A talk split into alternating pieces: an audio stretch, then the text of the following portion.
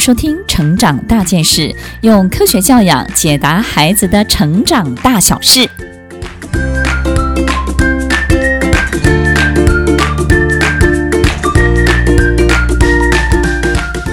这一集分享的主题是如何训练孩子做决定。父母亲习惯帮孩子做决定，因为我们总是觉得我们做的决定比较好，我们比较懂事，而且呢，我们知道的比较多，我们还能够帮孩子避开危险，导致孩子在面对自己该做决定的时候，反而就不知道该如何去反应了。所以很多时候，当他们自己必须要做决定的时候，我们反而会觉得：哇，你怎么那么犹豫不决，连这个都不会？这一集我们要教所有的爸妈改变你的教养方法。你要记得，我们是如何学会做决定的。当我们必须要独立的时候，当我们必须要自己去面对我们自己的人生的时候，那一刻我们做决定的能力就来了。培养孩子做决定的能力，真的真的很重要哦。做自己的主人，要先从有选择开始。我们在家里有没有经常一种对话？这个对话呢，就是哎，你要不要吃水果？这样的一句问话，跟接下来的这句问话，你要吃苹果、草莓还是香蕉？大家有没有发现，第一句话“你要不要吃水果”是我们经常对孩子说的话，因为我们不给他做选择，我们只告诉他：“你只要答应我，或者是拒绝我。”那通常拒绝我又是一顿骂了，对不对？你要不要吃水果？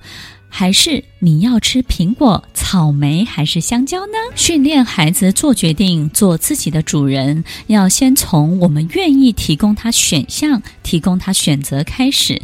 从他的食物的选择、衣服的选择、时间上的选择，我们都必须要开始练习去尊重他。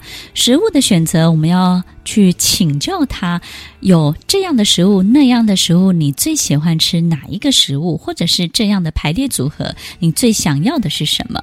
衣服，我们也要尊重孩子自己选的衣服。其实孩子三到四岁就会开始自己选衣服了。有很多时候，孩子都十岁了，他喜欢穿的那件衣服穿出来的时候呢，我们还用非常这个不屑一顾的这个耻笑的方式来告诉他：“你的衣服真难看。”哎呀，所有的爸妈，我们怎么样训练孩子做自己的主人呢？我们要尊重他的选择，提供选项之外，还要尊重他的选择哦。接下来，我们还要让孩子有机会来参与许多家庭的决定，因为在孩子的世界当中，家庭就是一个很大的世界，家庭里面发生的事情就是大事情。如果孩子可以有机会参与家庭的决定，那他就会觉得自己的意见受到相当大的重视。接下来，让孩子有机会帮自己做决定。于是呢，我们要提供刚刚提到的这些选项之外呢，我们还要接受孩子的价值观。我们不要轻易的去否定他做的这些选择，对不对？不要当这个直升机的父母，直升机的父母是什么呢？直接告。告诉他结论，然后呢，不会去欣赏这个孩子做决定的过程。孩子做决定的过程，经常要面临到三个很大的压力。第一个是处理问题的能力，因为当孩子做的决定，他不见得真的会处理问题。所有的爸妈要记得哦，当孩子做了决定的时候，你也要帮着在旁边协助他处理这些问题。第二个压力呢，是复原的能力，因为孩子做的决定很可能会失败呀，他可能在。在挫折、失败当中，他没有办法恢复，所以这个时候我们的安慰跟鼓励是相当重要的。第三个压力就是尊重别人的压力，因为这个压力必须要让孩子在做决定的过程当中呢，要知道每一件事情都会牵扯到、牵涉到非常非常多的人，我们要懂得去尊重别人，处理问题的、复原的。这种尊重别人的能力，这三个能力都能够让孩子在做决定的过程当中变得更安全、更有效哦。这一集分享的几个重要的方法，让孩子做自己真正的主人，从提供选择、提供选项，让孩子有机会参与。家庭的重大决定，让孩子在学习做决定的过程当中，由我们来协助他处理问题、复原，尤其他失败挫折的时候，以及如何看见别人的存在。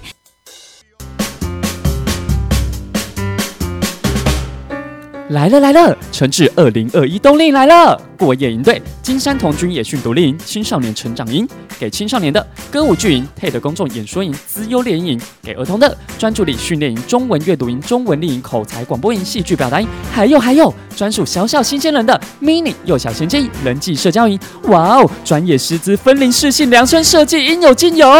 快拨打零八零零三一二三一二零八零零三一二三一二，加入诚挚二零二一冬令营吧！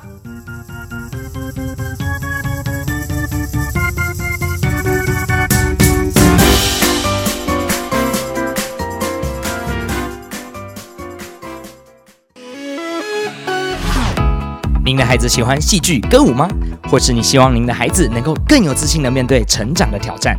橘子妮青少年儿童剧团教会孩子们百老汇歌舞剧的精髓，更透过每年度的全国巡演，让青少年练习分享自己，从中找到自信。欢迎立即来电报名甄选：零八零零三一二三一二零八零零三一二三一二。听完今天的节目后，大家可以在 YouTube、FB 搜寻 Emily 老师的快乐分多金，就可以找到更多与 Emily 老师相关的讯息。在各大 Podcast 的平台，Apple Podcast、KKBox、Google Podcast、SoundOn、Spotify、Castbox 搜寻 Emily 老师，都可以找到节目哦。欢迎大家分享，也期待收到您的留言和提问。Emily 老师的快乐分多金，我们下次见，拜拜。